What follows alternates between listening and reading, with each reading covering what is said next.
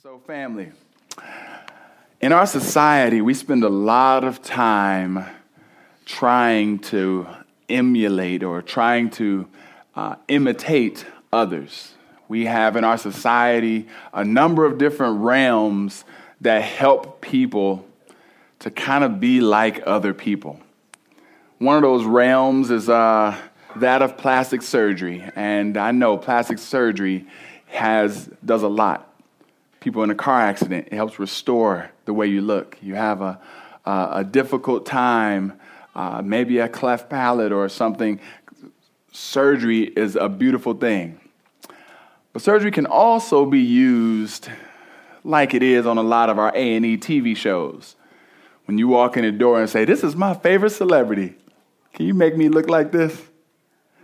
You see, there's a, a, a, an aspect of who we are as people where folks desire to imitate others. It actually says that we've spent 16 billion not in restorative surgery, but in cosmetic surgery. And maybe surgery isn't your area where you might be tempted to struggle a little bit with imitating others, but how about fashion? How about, how about that, that, that nice shirt you got on, those cute boots? It says that in our society, that 19% of advertisements are connected to a celebrity. That's one out of five is connected to somebody that society deems as influential. It says that of people that were that have been surveyed, 85% of people say that celebrity endorsements enhance their confidence or their preference in a product. So somehow, may, may, maybe your thing isn't surgery, maybe it's the fashion industry. I don't know, but what I do know is that this society seeks to make us want to imitate it that it seeks to, to make us want to imitate these certain stars. And, and I love Paul, because Paul constantly says stuff that like shocks your system a little bit. He says stuff that you're not really supposed to say. You're not supposed to be like okay with, but then you understand the depth of it and you're like, dang, that was pretty deep. He says in 1 Corinthians 11, verse 1, he says, Be imitators of me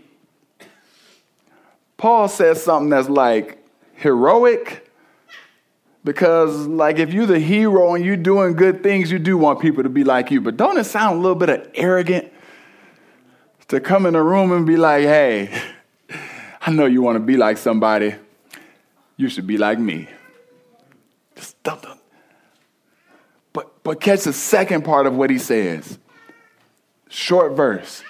First he says be imitators of me but then the second part says as I am an imitator of Christ.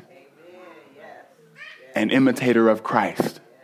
So now it doesn't sound as arrogant because ultimately he's just the conduit. Ultimately, he just wants you to see the Christ that he serves in him. And if there's anything that you should want to be modeling after, it should be after character that looks like that of Christ. We've been uh, going through this book of Nehemiah working through this book of Nehemiah. And actually, the, the, the phrase or the kind of subtitle under Nehemiah has been Lessons in Godly Character. Family, I think Nehemiah would join with Paul and be like, hey, God's been doing a lot. He's working through me.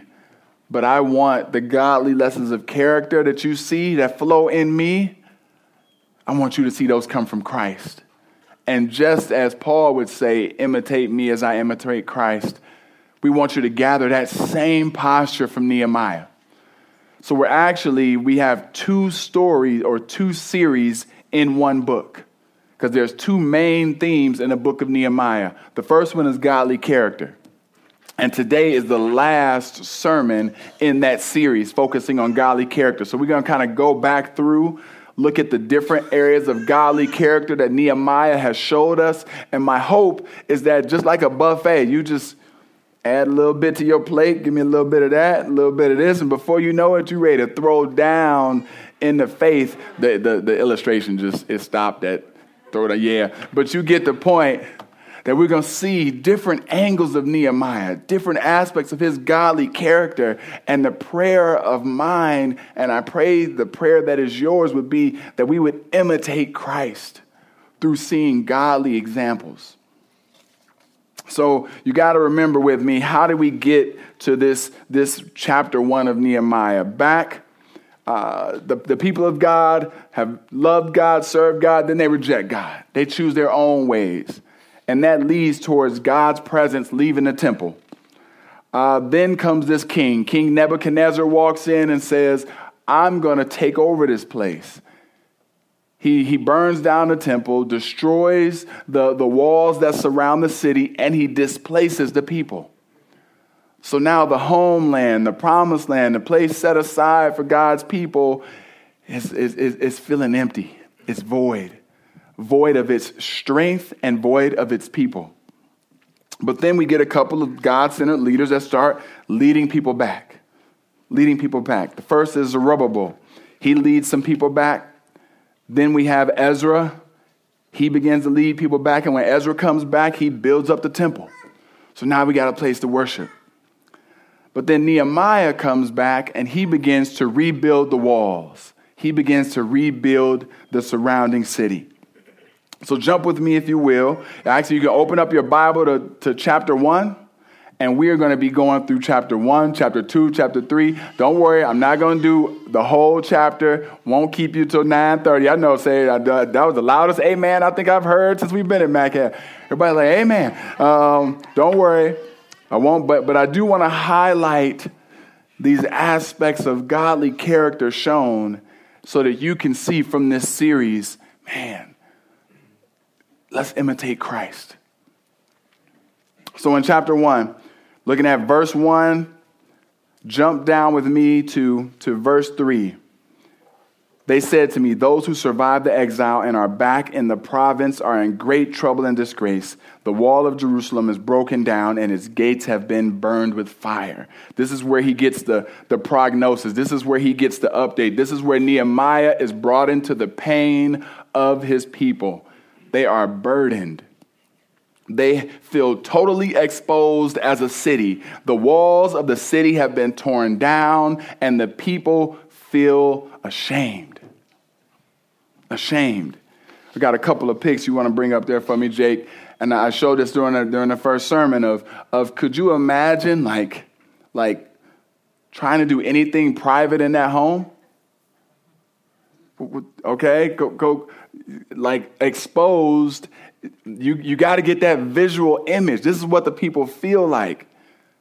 Like, like, like anybody at any time could just come in my home and just have their way. So it's a burden that these people are carrying. Then in verse 4, it says, When I heard these things, I sat down and wept.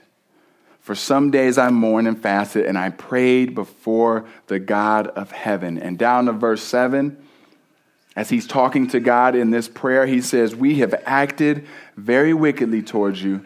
We have not obeyed the commands, decrees, and laws you gave your servant. I want you to see Nehemiah's godly character. In the midst of being of, of hearing the pain of his people, he first enters into that pain. He was a man that was with the king, could have left, could have said, Up, oh, y'all struggling? I'm chilling with the king. Hope y'all be all right. But no, he begins to weep, he begins to mourn. That's, that's compassion, y'all.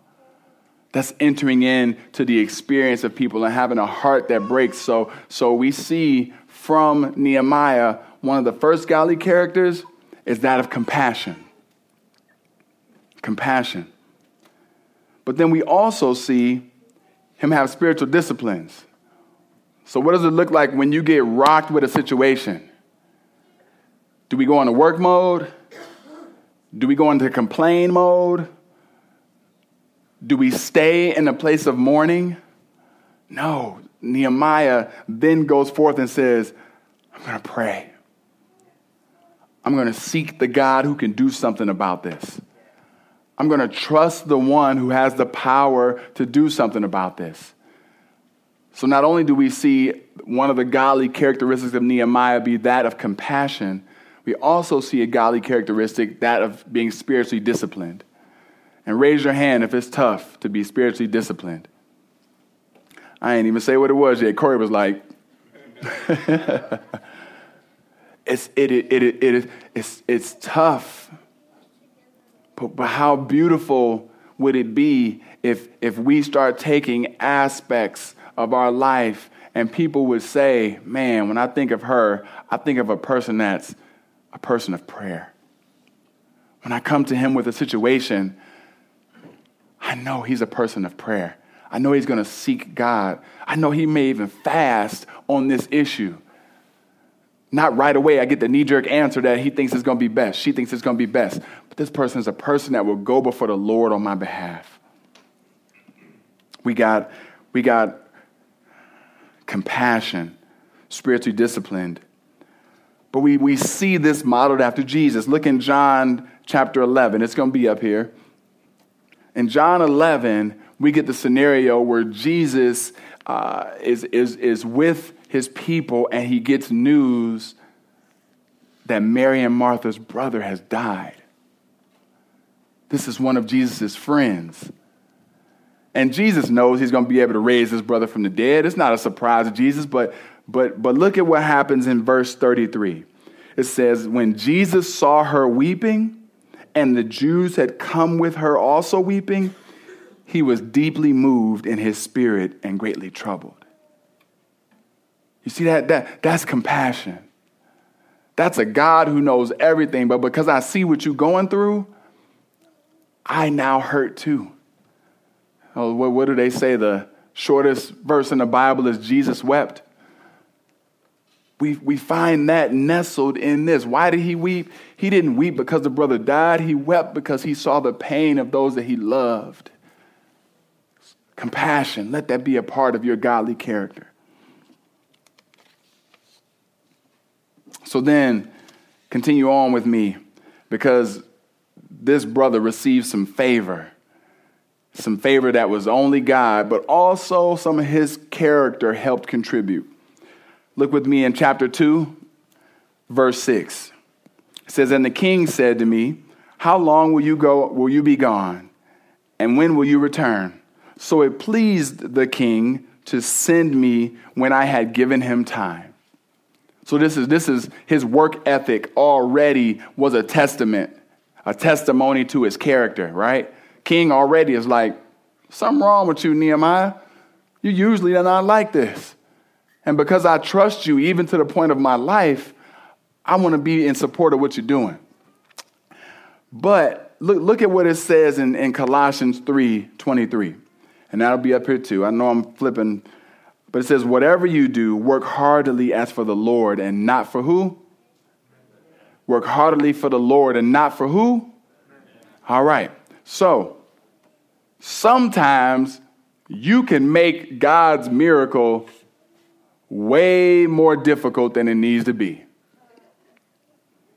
You can sometimes make that miracle more. So let's for, let's say you are asking God to bless you with a promotion.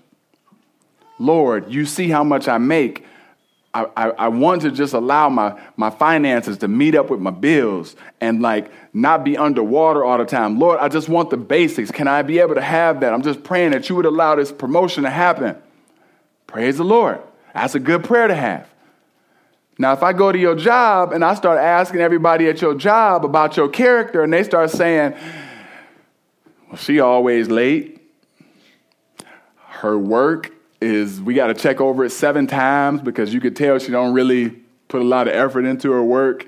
You, you, you starting to see how you making the miracle a little bit more difficult for God? Can he do it? Yeah, he could do it. Would it be a lot, of, a lot easier if your character already spoke to you as a person that gives reference to a holy God? That you ain't working for nobody in the room, no woman, no man. You working for God and God alone. So already you knocking stuff out the box. So when God comes through with that blessing, everybody will be like, that makes sense. That makes sense. Family, let us have that character, that, that Nehemiah character, that Christ centered character that already allows our work ethic to speak for us beforehand. That when, it's, when he does something, it's his favor and his favor alone, don't make it more difficult. Amen? Amen. So then, in the end of chapter 2, or in, in verse 218, it says, I also told them about the gracious hand of God on me and what the king had said to me. They replied, Let us start rebuilding. So they began this work. This is a, uh, one of those kind of like lynch, like one of those main verses of this, of this series, where Nehemiah receives a vision from God, and then he goes and empowers the people to be about that same vision. He, he empowers people. He, he wants to see people experience this vision of God. So that's another humbling, beautiful, godly characteristic. He empowers others. So we got compassion, spiritual disciplines, godly work ethic, empowering others. Turn with me to, to, uh, to actually, you probably don't have this in your Bible because it's a map. But chapter three is this beautiful chapter where we get to see the details of what Jerusalem would look like, fully rebuilt, and how Nehemiah says, I don't care who you are in this room. God has a plan for how he's going to use you to glorify him in his city. And so Nehemiah sees every single person as, as adding to that plan and being a part of God's plan. And so, so we get to see uh, that nobody is left out. It's a rebuilding that happens as a community. So the next aspect of godly character is one of community. It's a, it's a communal aspect where he's bringing on the people of God and saying, Not I am doing this as your leader, but we are doing this together. But as you know, when you start succeeding, get a little something. I remember the first time I had a, uh, uh, man, see, most of y'all too young, and some of y'all might be too old. So we'll see how this go. So it was like my first time that I really got like the fresh outfit I wanted. This is back when jumpers was in style. And jumpers, like, you know, like the farmer suit where you got the straps, hang one down, had the box to the side, uh, the Fila red boots on, and the starter jacket. Woo! Come on! Come on! I was ready. I was ready. And walking home, some homies jumped me. Jumped me. But they, they could tell that on the days where I wore like the hand me down pants, I was kind of like this. The days where I wore the boots my cousin gave me, I was kind of like this. But the day where I wore that starter jacket and that jumper, I was kind of like this. You know, I felt a little bit better about myself. And they came hating. And the same thing happens as God's people listens to the vision that God has given them, they begin to, to have a confidence in this beautiful God, this God that they love, that they know loves them. And as they begin to rebuild the city, come these haters Sanballat and Tobiah. Look at verse chapter 1, verse 1. It says, and, and if you're new with us, you're like, what's going on? Do they preach a whole book every time? No, like, like uh, I'm recapping a series that we've been in for weeks. We are thankful you're here, uh, but, but want to make sure that you understand the beauty of this book. In chapter 4, verse 1, he says, Now when Sanballat heard that we were building the wall, he was angrily, angry, and greatly enraged, and he jeered at the Jews. Jump down to verse 8, it says, and they all plotted together to come and fight against Jerusalem and cause confusion. But, but my brother responds by refocusing the people of God. And in verse 14, he says, Do not be afraid of them. Remember the Lord who is great and awesome, and fight for your brothers, for your sons, for your daughters, your wives, and your homes. He refocuses them. God is with us. God has empowered us. God has given us this vision, but also there's people you love that are going to be affected by the work you do. This, uh, in, in, this, in this actual sermon, we actually kind of referenced uh, Ephesians 6, and we showed a few different types of warriors that, that sh- displayed the image of Ephesians 6, where it just talks about the full armor of God. Throw that up for me, uh, Brother Jake while I read this, read Ephesians 6. Finally, be strong in the Lord and in the strength of his might. Put on the whole armor of God that you may be able to stand against the schemes of the devil. For we do not wrestle against flesh and blood, but against the rulers, against the authorities, against the cosmic powers over this present darkness, against the spiritual forces of evil in the heavenly places. Therefore, Take up the whole armor of God that you may be able to withstand in the evil day, and having done all, to stand firm. So, family, we, we, are, we are called, challenged, but given the blessed opportunity to put on the armor that allows us to fight against our haters, that allows us to withstand their challenges. We, we spent some time defining haters but one of the things that I've, that I've been blessed by in this body is that uh, when, when, if I asked each of you to tell me a hater that you've had in your life, haters look very different, don't they? Like, like there's not just one protocol for what a hater looks like. And so it's cool to see our body kind of entering into life together to have to learn what it looks like to be compassionate because a hater to you might not be a hater to me, but it's still challenging the Christ in you. And so then we uh, continue to chapter 5, where my brother's uh, ethics and his morals had a chance to be challenged. You got uh, in chapter in chapter 5, verse 6, Actually, we're going to start at verse 7. Is he, he basically calls out the people and says, Look, how are we going to be taking advantage of one another? It says in verse 8, as far as possible, we have bought back our fellow Jews who were sold to the Gentiles. Now you are selling your own people only for them to be sold back to us? Crickets. They kept quiet because they could find nothing to say. So I continued, What you are doing is not right. Shouldn't you walk in the fear of our God to avoid the reproach of our Gentile enemies? Family, this is, this is that kind of like, let me just make sure you don't become a hypocrite. Let me make sure that you're not trying to rebuild the city, see the city thrive, rebuild the walls, but then you're not taking care of home you're not taking care of your heart.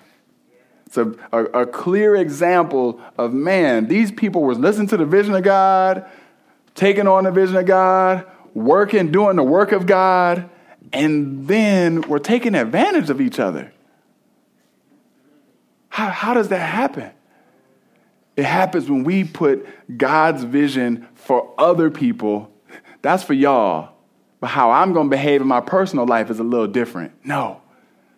No, the same principles that guide us to be champions for justice in the streets need to be the principles that lead us to be champions for justice in our homes. If we're going to be compassionate to the hurting outside, how can I not be compassionate towards my brother, my literal brother, my literal sister, my literal my, my spouse? It, it does break my heart uh, when I see us as believers, and this is a Mac thing, this is a Christian thing, universal though. When I see us, because we're a customer service, you know, salesperson, be kinder to total strangers than we would be our spouse. What?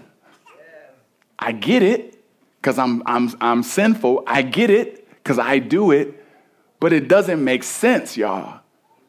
It doesn't, and what should happen, there should be some type of God centered filter that's like, dang, I gave a total stranger because it was my work environment 10 times to cuss me out and I didn't respond.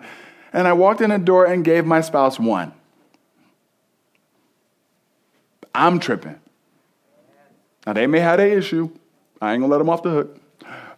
But we tripping. You get me? Like we, family, let it be our posture that, that the things that we see we need to be about as the people of God happen in our home. I done got all off track where I'm going. Uh, so, so what roots Nehemiah in this is not the desire to please the king. It's not the desire to please the people. It's his healthy fear of God. He's like, how are you going to take advantage of one another? Don't you know you got to answer to God? Don't, don't you know that there's a, a, a reverence, a fear of this holy God that, that should be affecting the way you make decisions in your personal life? Yeah. But, but, but that, that, that, that fear, it can, it can cripple us. And I love that God gives us this armor to be able to fight against, against that fear. And so, in verse, in, in, in chapter 6, we see Nehemiah not only challenge the people and be a man of, of, of, integrity in chapter 6, I mean, in chapter 5, but in chapter 6, we get to see his, his discernment. We get to see his discernment. And we, we, we talked about for a bit like Satan's different attacks, how Satan can come at us with a variety of different schemes. He can be uh, try to befriend you, try to be repetitive and beat you down with a bunch of different opportunities to sin, that he can just take your name and lie on you. Totally just take your name and run it through the mud, and that his ultimate desire is to instill fear. Look at what it says in, in chapter 6, verses 13 and 14. For this purpose he was hired, that I should be afraid and act in this way and sin. And so they could, uh, and so they could give me a bad name in order to taunt me. Remember Tobiah and Sanballat, oh my God, according to these things that they did, and also the prophetess Noadiah and the rest of the prophets who wanted me to, who wanted to make me what? Afraid wanted to make me afraid. Afraid. So, so, so we, we brought up the, this acronym for fear. Can you bring that up for me, Jake? And it, and it, and it says like this it says, uh, false evidence appearing real. That that's, that's the, the way that we try to, try to say, okay, fear, you're trying to, to bring forth a reality that's just not true. Your lies are trying to cripple me in a way that would lead me to act in a way that God doesn't want. I love even here it says, fear uh, is an unpleasant emotion caused by the belief that someone or something is dangerous, likely to cause pain or a threat. The belief, right? And so I, I, I love that we are, we are people who express this reality in a variety of ways. And I, and I get to be under a lot of thinkers and a lot of people who love Christ. And I love how this gets expressed because for my, for my analytical, intellectual people, uh, when a lie comes in, like, like you will always be addicted or always act out on your addiction. My analytical people can say, okay, no, I believe that's a lie. I will, I will be able to choose Christ, and Christ will allow me to be victorious. My, my analytical people can, can kind of see where the lie is and lock that thing down, compartmentalize it, and be able to move in victory as a result of it. My, my, my experiential people, my experiential people, folks that just like, like the, the breakdown of the analytical side isn't where they flourish, where they flourish is just like knowing that that reality ain't, ain't, ain't right. The way they just say it is like, Satan, use a liar. I uh, Satan, use a liar. And so you, you, you choose what method begins to work with you, right? Drama happens in our community. Drama happens in our neighborhood. So now you should live in fear. No. I understand things happen in our community, but God, ultimately, you reign over my life. So living in fear would hinder me to be on mission for you and also hinder me to love my family well. So because of that, I'm going to choose to walk in your victory and ask for grace in that. Satan, you lying. I ain't walking scared. This is life, and you've given me life abundantly. Satan, you a liar. How, how, how do you engage? And I realize now the depths and the beautiful depths of both worlds. I, I, I see now that sometimes Satan, you a liar, is so deeply rich theologically that it's exposing the beliefs, that it, that it makes fear have no power in our lives. But sometimes I need the intellectual side to walk me through it, to, to, to help take me down a few notches because I'm, I'm too scared right now. And I need to like walk myself down the fear. And as I as I dissect the way Satan is trying to break me down, it helps to calm me. I get it. I get it whichever way you use, I'm thankful for, and I don't even care. Because both lead to the same end goal that we would not be believing the lies of Satan. Amen? Amen. Not believing the lies of Satan. My sister?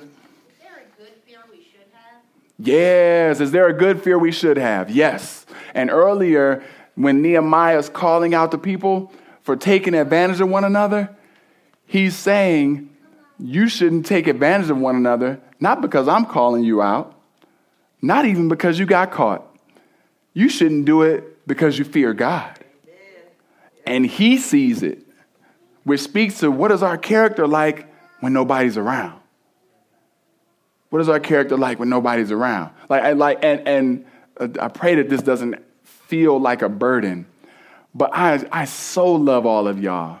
And I so am like, like when I step into your home, like y'all are just folks is cool. But because I'm a pastor in our neighborhood, I oftentimes will see people that have not done something, been with the church or connected to the church for a while.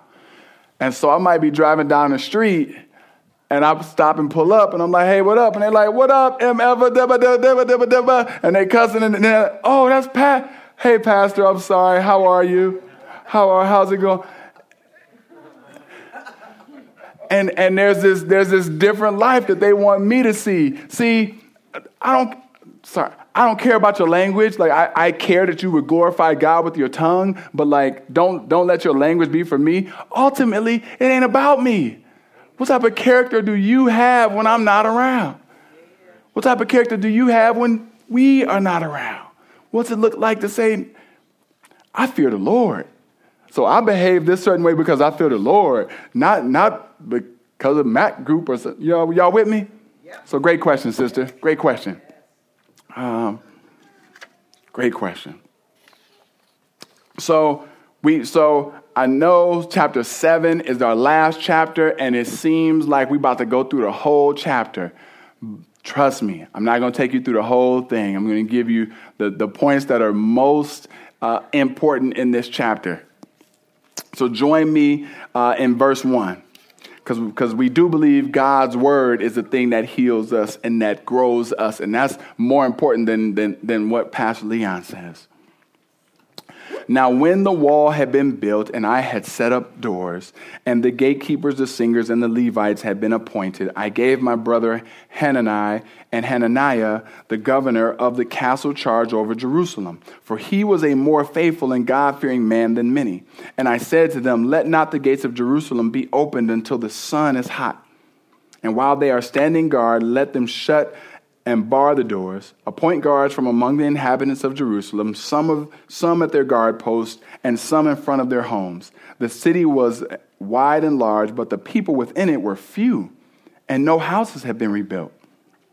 Verse 5 Then my God put into my heart to assemble the nobles and the officials and the people to be enrolled by genealogy and I found the book of genealogy of those who came up at the first, and I found in it written. Verse 6 These were the people of the province who came up out of the captivity of those exiles who Nebuchadnezzar, the king of Babylon, had carried into exile. They returned to Jerusalem and Judah, each to his town. Family, uh, I know a lot seems to be going on here, but basically, camp out in verses 5 and 6 with me, where he says, God put in my heart to assemble the nobles and the officials. We've been, uh, we've been doing some work on the church. Uh, Jenny has been a blessing, and Betty was a blessing. Um, we've had uh, uh, dream builders do some work in the building, on top of the building for us. Um, we just been we've been blessed, y'all, and you see some of the effects of that. Jake, could you pull up the, the first one? You see the, the beautiful wall behind me. It's all like blue. Looking all bluey and stuff. Uh, and then we got the tan walls that was painted on the side. You know, hooked us up, covered all y'all. Half of y'all don't even remember what it looked like before that. Praise the Lord. All right. But then we have the church. And what good is a new, beautiful blue wall, new, beautiful tan walls, if the sanctuary is empty? It's empty. You see, that's what just happened with Nehemiah. He had a small group helping him rebuild the city. But now that the now that the, the, the walls that were in ruins are now structured and strong, what good is all this if the people of God are not dwelling there? So now we're going to see this long list. I'm not going to go through that long list, but that long list details for you all of the different names that God has said, You are my people. I love you. Though you've been displaced, I'm calling you back. I now want you to be able to experience what I've rebuilt through this leader, who was my leader, through his character that was to be modeled after me, through a people that was set apart for my purposes. So now we get to see this list of people be those that return. But I need you to, I need you to see verse 6 and if you and if you if, if you read it too quick, you glance over it. It says in verse 6, these were the people of the province who came up out of the what? Captivity. Captivity. captivity. Yep, you can say it, Corey, captivity. If if you were to guess who were going to be the people to inherit the Holy Land, who would be the people that would be coming to fill this Jerusalem that has a new rebuilt temple and new walls built up? Who would you have picked? Because captivity means I was displaced. Captivity means I was kicked out of my home. Captivity means I was put into another person's social environment. And usually, when migrants come, no matter where they come from, their first experience isn't that welcoming.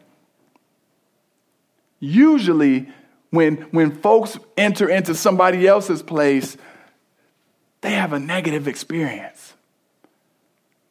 So now, this, this, this people that God sees with a vision, with a hope, with a plan and a purpose, they don't look like that on the outside. They look like they've been displaced. They look like they've been uprooted out of their social fabric. And that, that little word captivity just, that was an encouragement to me. And Mac, we, we don't know how God will use people throughout our neighborhood. We don't know what state people are in, but yet God has said, That's my daughter.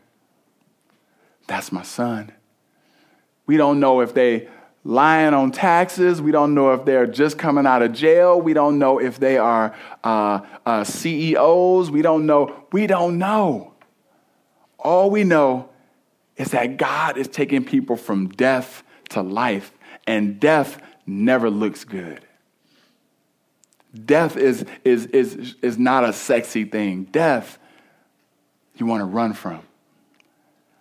And I was listening to a brother uh, Dr. Dhati Lewis as he was talking about their church plant in Atlanta. And one of the things he said that his a, a guy on his staff prayed is something that I'm like scared to pray, and I know it's right. He said, in the midst of their prayer meeting, the dude said, Lord, would you bring us everybody that nobody wants? Everybody that nobody wants. And in my heart, I'm like, but are we ready for that? How can we handle that? What, what do we need to do to get. Pray. Fast. Have compassion on their experience. See them as being valuable in the kingdom and being a contributor. Be steadfast and do the work of the Lord, trusting in His vision see even those that have been displaced as valuable members, as those that could be valuable members of the community. So chapter 7 is this is this is this Nehemiah saying, "Man, God, I'm going to submit to you, but to do all this work and not have people experience it is foolish. You calling them back and I'm going to submit and call back your people. So God gives us this long list of genealogy. And whenever you see like those long lists, I know it's tempting to just breeze through it. But, but, but what, he, what he's trying to point us to is God knows you. Like, like there's a, a, a, a image that people use all the time. He knows the number of hairs on your head. Do you believe that? You believe God is, is, is that amazing that He can know that? If He knows that, I think He knows His people. So, family, I'm praying that one of these aspects of, of Nehemiah's character resonated with you. But in, in 1 Peter chapter 2, we kind of land here because Nehemiah is imitating Christ. And in 1 Peter chapter 2 verse 9 it says this. It says, "But you are a chosen race, a royal priesthood, a holy nation, a people for his own possession, that you may proclaim the excellencies of him who called you out of darkness into his marvelous light. Once you were not a people, but now you are God's people." Once you had not received mercy, but now you have received mercy. We, we are, when we look at Nehemiah and we see what God is doing for his people, God is doing that for us today. And I, I always want to make sure that our desire is to model ourselves after Christ. He gives us some great, beautiful biblical examples but all of them are pointing back to Christ. Christ, who's extended a richness of mercy unto us and has made us now his people. If you are a person that hears mercy, hears compassion, hears love, hears these terms that you're valued, but you know that from a standpoint of people, maybe your family, maybe your friends, maybe your coworkers, but you don't know that from the perspective of God's love for you, we invite you today to receive that love. We invite you today to experience Christ. We invite you today after we take communion and after service, I will be present up front. Please come up front, talk to me. We would love for you to be able to experience this God that we desire to imitate as Christians. Let us pray. Lord, we are blown away by the godly character of Nehemiah. You've come to set the captives free. That was the case for all of us. But now, Father, would you let us live out this freedom that you so that you give? We pray that uh, we will model our lives after you, Jesus. But thank you for brothers like Nehemiah that have led uh, faithfully and lived faithfully. It's in your name we pray, Jesus. Amen.